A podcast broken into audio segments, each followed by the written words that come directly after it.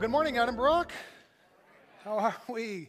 Hey, it's good to be here with you. Uh, if you're a guest with us this morning, um, I just especially want to give you a warm welcome. We're glad you're here. If you're watching online, hey, we're glad you're tuned in. We consider you a part of this uh, church family here. And way to go, everybody, making it to church. I do want to take a second just to thank everybody who uh, made it out to Rock the Block last week, especially if you served uh, at Rock the Block. Just a great opportunity for us in a very tangible way to love our community and, and show our community the love of Jesus Christ. And so I want to go ahead and put it on your radar uh, that we were going to have another outreach event coming up. We do it every Halloween. It's called Harvest Fest. And so I already want to get you thinking about that, how you can invest your, your time and resources into making Harvest Fest uh, happen because, again, it's a way for us to show love uh, to, our, to our neighbors. Uh, we are in a series right now called What If You Prayed? And I thought that was, this is pretty fitting considering that last week Pastor Bob got up here. Do you remember this? And he prayed, God, would you please make the rain stop? he prayed that the rain would stop because uh, that morning uh, it was raining and we were getting a little nervous about uh, Rock the Block and what the weather was going to look like. Uh, the rain eventually did clear up, but I was still concerned as we were getting ready for the event you know, that the ground was going to be wet and just nasty, uh, that the, the tables and chairs were going to be covered in water. Uh, but, but surprisingly, I mean, it showed up, and besides a few puddles here and there, the parking lot was bone dry. Uh, the, the tables and the, the, the chairs had dried off. And the weather, I would say, couldn't have been nicer. It wasn't too hot, it wasn't too cold, and I believe that's one of the reasons we had our uh, greatest turnout. But it started, I believe, with Pastor Bob getting up here and praying for the weather. Now, let me just ask you a question Do you believe that God can even change weather patterns? It cause things to, to dry out. I mean, it can be really easy to rationalize that stuff. Yeah, it was just going to do that anyways, but I mean, it couldn't have been nicer. No one got sunburned, right? It wasn't too hot, it wasn't too cold. Made it for an enjoyable, very enjoyable experience, um, our Rock the Block. But I don't know, if you're like me, it, it, can be very tempting to, to rationalize away prayers. And I was thinking about that this week. Why sometimes when we actually experience, a, I mean, right before us, right, right in our midst, answer to prayer, can it be so easy just to kind of forget about it and just chalk it up to um, coincidence? I think one of the reasons is we, we read our Bibles, and I mean, it's written there, right? God did this, and we read it, and so it's easy to believe. But we're living it. And so sometimes it can be challenging to really believe is God really moving? Is He really answering um, our prayers? The Bible teaches that He does. In fact, we read some incredible stories in the Bible. Last week we talked about King Hezekiah. King Hezekiah Hezekiah had, was given victory through his prayer over the most powerful army in the world at the time, even though his army was, was very small in comparison. Uh, he prayed, 15 years were added to his life. We read about a man named Elijah who prayed, and he was able to heal a boy from death. Uh, he was able to pray and, and, and change the weather. He ended a drought after seven years. And then we even read about the early church who gathered together and they prayed, and soon after they prayed, thousands and thousands of people surrendered their life to Jesus Christ. The Bible teaches there is, there is something powerful that happens when we when we pray. And that's why I challenged you last week. What if Edinburgh was to be a church known for praying? What if we were known as a church who prays and, and each one of us woke up each and every day, and we prayed for ourselves, our families, but didn't just stop there. We prayed for our church, and we prayed for each other. We prayed for physical and mental and emotional and spiritual health. We prayed for our children, protection and empowerment wherever they're at, starting off this school year. And what if we got really crazy and we prayed that we would reach 200 more people and see 200 more people surrender their life to Jesus this next year? Friends, last week we started praying that, and two people last week gave their life to Jesus. All right, that's something we can celebrate. So only 198 more to go, all right? But amazing things start to happen when God's people come together and pray. And so I want to challenge you to pray because what I got thinking about again this week was what happens when we don't pray? What would have happened if the church wouldn't have gathered and prayed to see all those people come to know Christ? Um, this past summer, I, I, went to mow the lawn. It was the first time I, I mowed the lawn uh, after spring, but I went to use the lawnmower and it was, it, it was broken. It wasn't working. I couldn't get it to start. And so I spent a good hour messing around with it. Uh, I poured some gas in, uh, I, I, I, put some new oil in it. Um, I figured it still wasn't starting, so maybe the spark plug was bad. I even went to the store, bought a new spark plug, put the, the, the new spark plug in. In the process of taking the old one out, I cut my finger pretty good. Blood was everywhere. Um, but eventually got the new one in, and then so I start pulling on the starter, nothing happens. Pull on the starter again, nothing happens. I end up pulling on the starter roughly 30 times or more, and there is no sign of life in this lawnmower. Well, I had to take my son Logan to baseball practice, so I left. Came back about an hour later to find Danielle mowing the front yard with the lawnmower which by the way was a beautiful sight to see. You know, I was half tempted to just drive around the block a few times, but she saw me come in, so she stopped so that I could take over. And the first thing I said, honey, how did you get the lawnmower to work? She said, well, I prayed over it, and then I just pulled on the starter a few times, and it started right up. I, I said, you don't understand. I said, I worked on this thing for like an hour. I even showed her the wound on my finger, still blood, bleeding. She said, well, did you pray? I said, Did you pray? Friends, why is it that we can forget to pray? I mean, why is it that it's so hard to just go to God and, whether it's a small thing or a big thing, ask God for help? Why, why is that so challenging for us? And why is it so easy to forget that we need God's help? Now, I'm not going to say that God answers all of our prayers. I've certainly prayed prayers that, you know, he, he hasn't answered. Um, whether it be small things, whether it be big things. But I do believe that God answers some prayers. And, even if He doesn't answer all of our prayers, especially when it comes to things like lawnmowers or, or cell phones. In fact, Danielle, her cell phone broke early this, this past year, and she prayed over it, and it, it didn't come back on. So, there, take that, Danielle. I felt kind of good about that. Um, that. Not all of our prayers do get answered, but here's what I do know I know that not all of our prayers will be answered in the way we ask. God might answer it in a different way. I know not all of our prayers will be answered in our timetable. God usually doesn't answer our prayers on our timetable, it seems. But I also know this 100% of the prayers we don't pray won't get answered.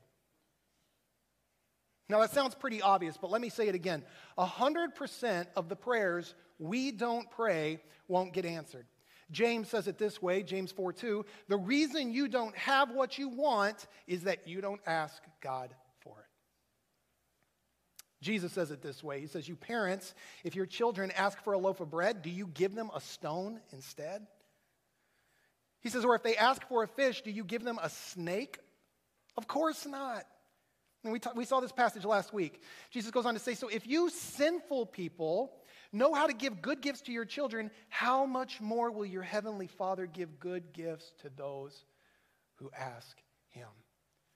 You know, my kids right now are playing soccer through their school, and they're also doing cross country. But Logan came to me a little while um, ago, and, and, he said, Dad, I also want to do uh, flag football. I said, No way you're going to do flag football. You're already doing soccer, cross country. We're going to be very busy. He pestered me for like two to three weeks. Dad, I want to play flag football. Let me play flag football. Well, guess what we're taking him to this afternoon? His first flag football game. Okay? Now, that is probably bad parenting. okay? But why is he now playing flag football? Because I'm his dad and I love him. And I wanted to give him this gift. And I want him to be able to play flag football. Now, Listen, God is always going to do what's best for us, and He knows what is best for each of us. But you also need to hear the heart of your God this morning. He has a father's heart, and He loves to give His children good gifts. Are you hearing that this morning? He loves to give good gifts, but don't miss the condition on our part. He's a father who gives good gifts to those who ask Him. So, what happens if we don't ask? Um, well, recently I was reading about this king, King Asa. We read about him in, in Second Chronicles. And just to kind of set up this story, King Asa, he starts off really, really well. He starts uh, banning all of the idols that the people had set up to worship other gods. And he starts off as a really good king. In fact, the prophet comes to him early on in his reign, and we read this. This is the prophet talking to King Asa. He says, The Lord will stay with you as long as you stay with him. Whenever you seek him, you will find him. What a great promise for us. This is a promise for all of us, by the way. If you seek him, you will find him, King Asa. But if you abandon him, he will abandon you. Okay?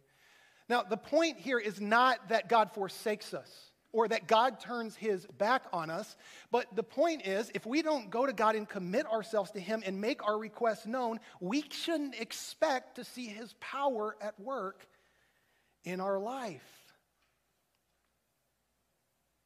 And he says, But King Asa, if you seek God, you will find him. So King Asa, he starts off really well, seeking God.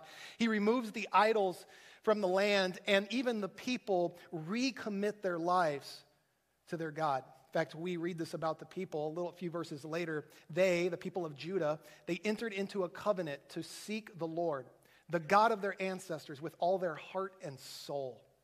They shouted out their oath of loyalty to the Lord with trumpets blaring and horns sounding. I love this picture. It's the people of Judah worshiping their God, saying, God, we are fully committing ourselves again to you. We have seen your faithfulness, and we're going to trust you with our future. Um, there's a song that we've done from time to time here at Edinburgh Church called I Will Look Up. And the chorus says something like, I, w- I will look back and see that you are faithful. And I'll look ahead and see that you are able. I, I, love that. And I've often seen us singing that song, and I've been watching us from the back, and I've seen people who have their hands outstretched to, to, to God, just saying, God, I surrender to you. I believe this. I believe you are faithful and that my future can be entrusted into your hands. And some of us, we don't feel comfortable raising our hands, and that's perfectly fine. But I can just see us singing and reflecting about how God has been so faithful in our past. And then, of course, there's always the guy up front with the cup of coffee. He's like, hey, what, what are we doing over here? But, but, you know, we love you too. we love you too. But this is kind of the picture I get of, of the people of Judah. They're just kind of gathered and they're worshiping God and they are remembering what God has done for them. And they are entrusting their future back to him. And then we read King Asa even went so far as to depose his, his grandmother, Maacah, from her position as queen mother because she had made an obscene Asherah pole. And this is his grandma, but he is going to kick her out of her position because she makes this obscene Asherah pole. Don't, don't you want to know what was so obscene about this Asherah pole? Like, Grammy, what are you doing? Well, here's what we know this Asherah pole, it was used to worship the goddess Asherah. And Asherah was the goddess of fertility. And, and so people would come to her. It was the God of the Canaanites, but even the people of Israel and the people of Judah began creating these poles, and they would come before the, this goddess, uh, you know, that, that they believed would help give them a, a child. And so they would worship at these poles. And these poles were often associated with sensuality and cult prostitution. So you can maybe start to imagine what was so obscene about this pole, what, what it looked like. And so King Asa goes as, as far as to even kick his naughty Grammy, you know, to the curb because of her Asherah. Asherah pole. But then, shortly after, we're going to read that this army is going to come against Judah. So, what does King Asa do? Well, I would expect him to gather the people together and pray and ask God for help. But that's not what King Asa does. Rather, what he does is he goes into the temple of the Lord and he takes the silver and he takes the gold, the silver and the gold that belongs to God, and he gives it to another nation to form an alliance with this other nation so that they will protect them from this invading army. And this upsets God. Why? Because King Asa didn't come to him and didn't pray, didn't ask for his help. And so the prophet comes to King Asa and he says this He says, The eyes of the Lord search the whole earth in order to strengthen those whose hearts are fully committed to him. What a fool you have been, King Asa. From now on, you will be at war. Asa became so angry that he threw the prophet into prison and he began to oppress some of the people. I just want to take a time out here and ask you a question. Where do you turn in your times of difficulty? Where do you go? You know, when life gets stressful and you get anxious and you get worried, where do you go? It's amazing that we can be here on Sunday and we can have our arms outstretched to God and we can surrender and we can sing these songs and we can remember His faithfulness. And then on Wednesday, we forget about God and we try to start doing things in our own strength and power again. That's what King Asa did. Rather than put his trust in God, the God who had been faithful, he started putting his trust in wealth and in other armies. And even as I was preparing this message this week, I started thinking about us, and, and I felt led to say this. How many of us have had a desperate time in our past? A time that was hard, and it brought us to our knees, and we found ourselves crying out to God for his help and his rescue. And God was good. It might have taken weeks, it might have taken months, in some cases, it might have even taken years, but our God eventually led us into a spacious, green pasture. And then we found ourselves there rescued, and we said, God, you know what? I'm good now. I can start doing it on my own now. And we found ourselves stop, stopping praying. Not praying and beseeching God like we used to. I wonder if that's any of us this morning.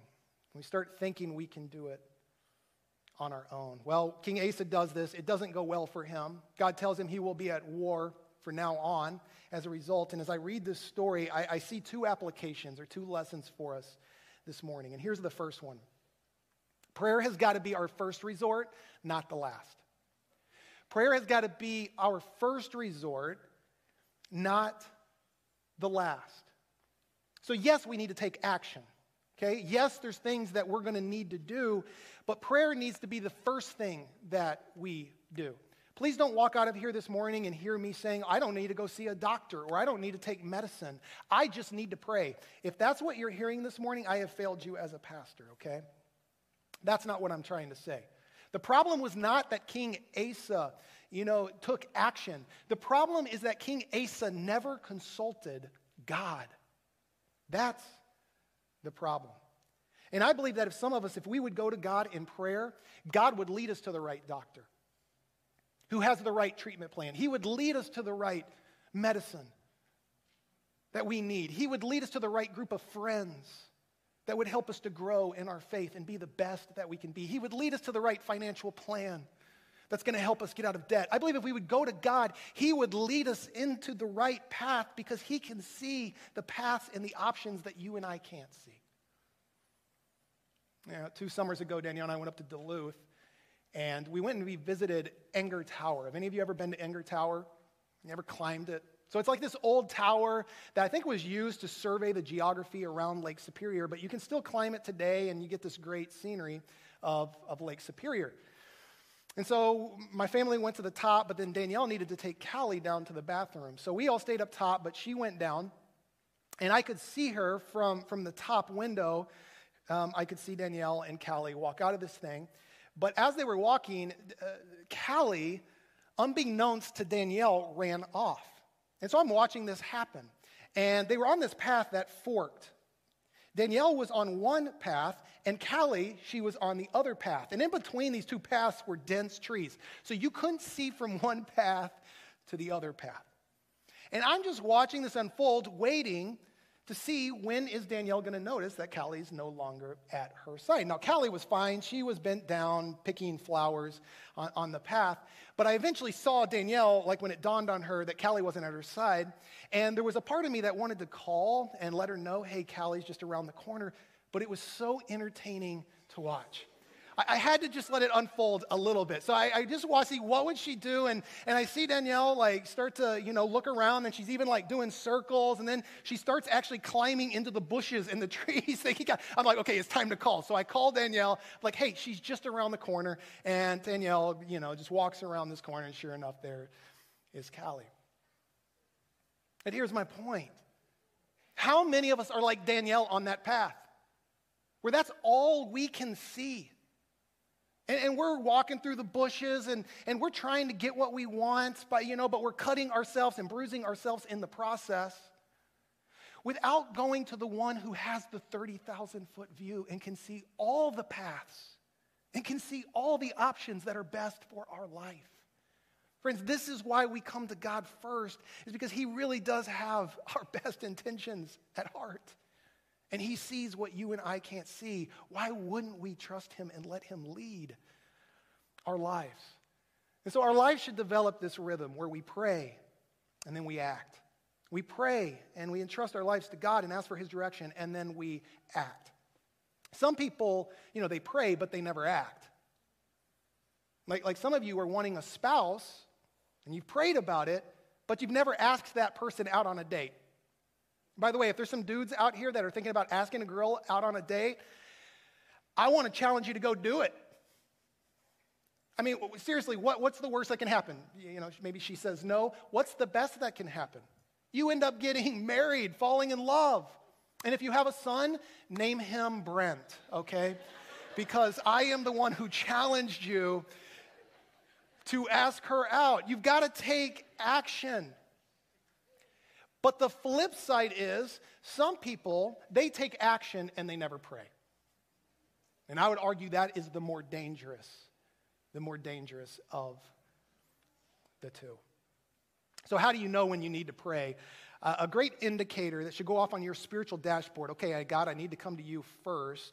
Anytime you're feeling stressed, Anytime you're worried, anytime you're feeling anxiety, anytime you're afraid, this is a great opportunity. Okay, God, I need to go to you and I need to pray. I love what we read in um, Philippians 4 6 through 7. The Apostle Paul says, Don't worry about anything, instead, pray about everything. Rather than focusing your attention on your problem and what you're worried about, saying, go to God and focus on God and pray to Him. Tell God what you need and thank Him for all He has done. Then you will experience God's peace, which is more wonderful than the human mind can understand. You say, I, I could never not worry. I could never not be stressed. You know what? That's okay. That can be used by God in your life to teach you to pray and to depend on God. Use that in your life. It's not God's intent that you're worried and that you're anxious. That's the result of living in a fallen and broken world. But God can use our stress, He can use our anxiety to teach us and to prompt us to come to Him and pray. In fact, some of the, the most spiritually strong people I know, who have some of the deepest peace in this world that I know, are people who have struggled with worry and anxiety and fear their whole lives. So don't make God your last resort, make him your first resort. But here's the second thing I, I see in this story of King Asa prayer reveals what you really trust. Prayer is going to reveal to you whether you really trust God or not. We read uh, again about King Asa. The prophet um, says this to him says, Because you have put your trust in the king of Aram instead of the Lord your God, you missed your chance to destroy the army of the king of Aram. Underline that. You missed your chance. Friends, those words should haunt us a little bit.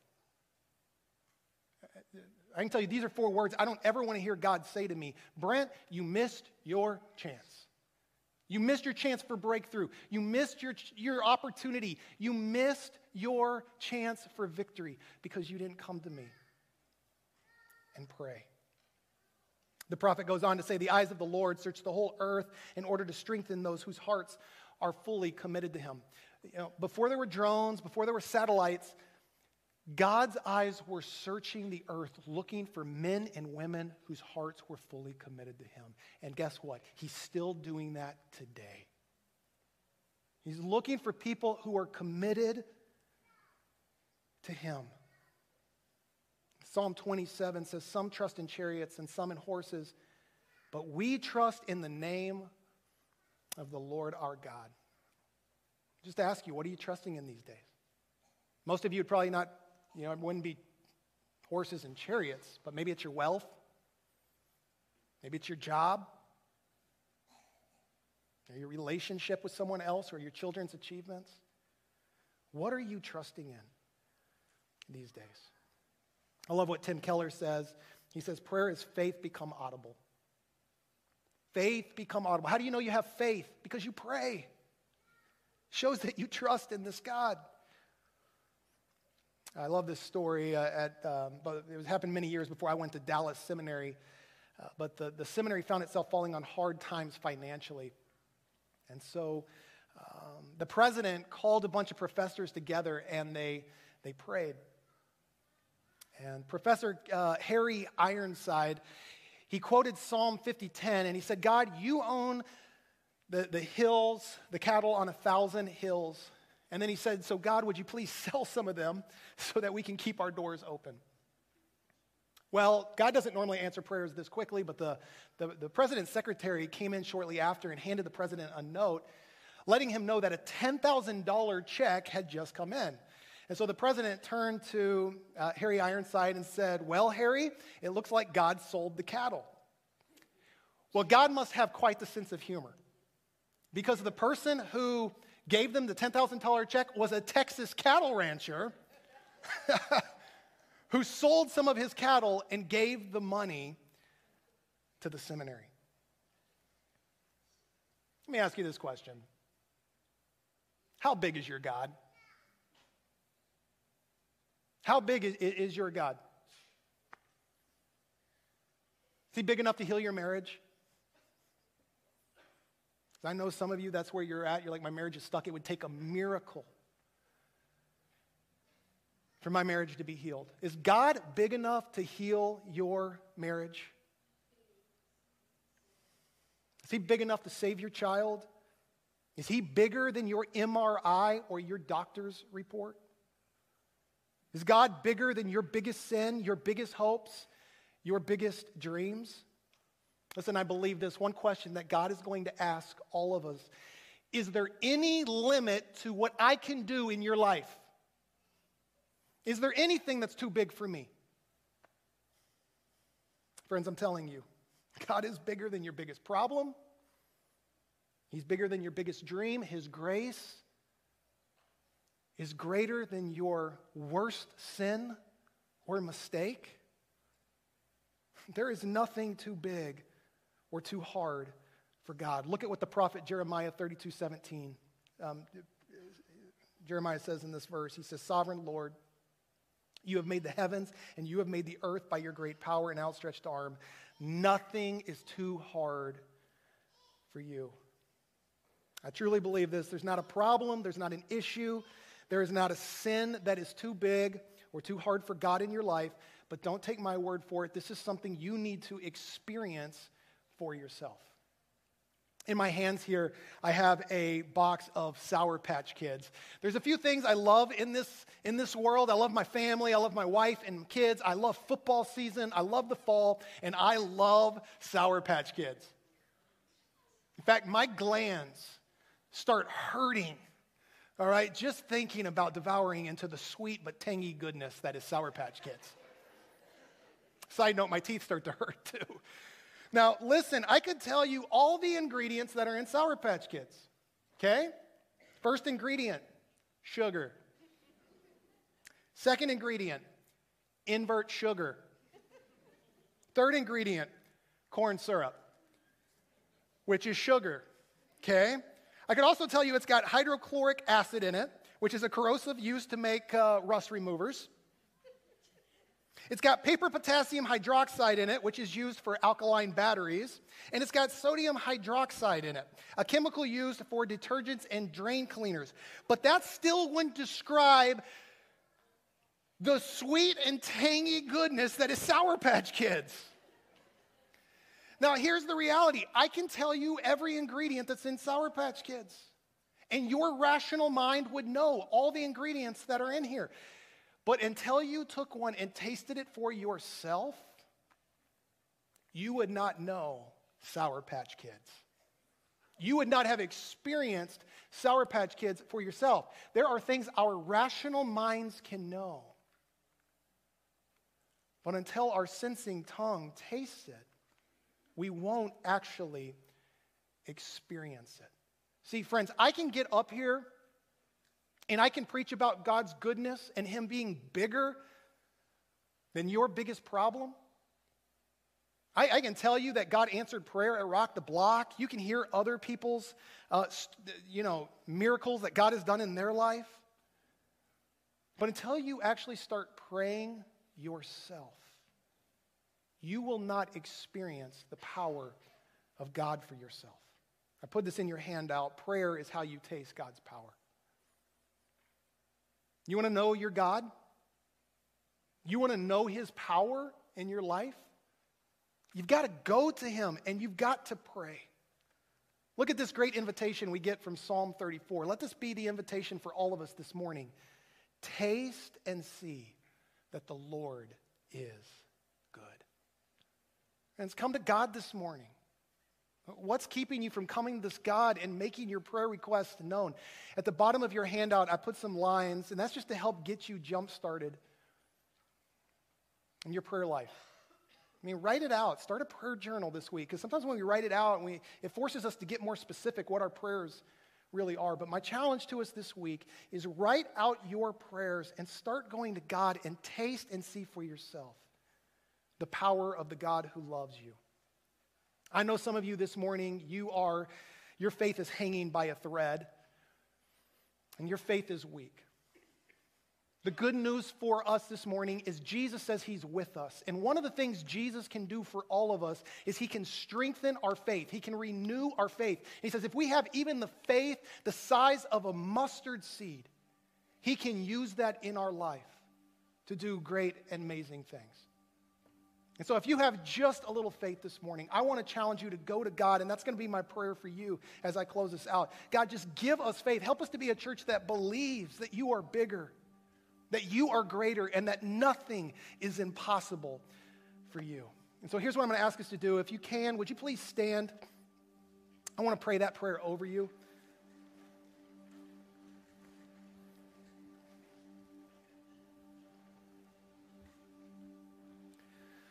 Lord Jesus, you tell us you will strengthen our faith and that you will give us faith. And I know there are some here this morning who desperately, desperately need some faith. Maybe you've said no to some prayer requests that they've prayed. And maybe their faith has waned, or maybe they're looking at their problem, and maybe their problem seems too big. God, would you remind all of us this morning that nothing is impossible for you. That you really do have our best intentions at heart and that you can lead us very well. Help us to believe that this morning, Lord. Strengthen us, renew us, and let us be known as the church that prays. And may we see the miracles that come. You have been faithful in our past, and we will trust that you are able to do even greater things in our future. We pray this in your name, Jesus. Amen.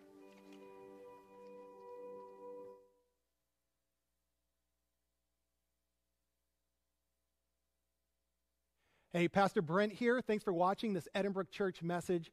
We hope you found it encouraging, inspiring, and because of the message of Jesus Christ, ultimately life giving. Hey, it's because of people just like you that we are able to do this ministry, which is why I want to encourage you to consider becoming a part of the Edinburgh Church Foundation, meaning to become a financial supporter of this ministry. I believe it is the greatest investment we can make, seeing lives eternally changed. Uh, you can do that by giving a one time gift or even better, becoming an ongoing supporter. All you got to do is go to edinburghchurch.org and look for the Give tab in the top right corner. Thanks again for watching.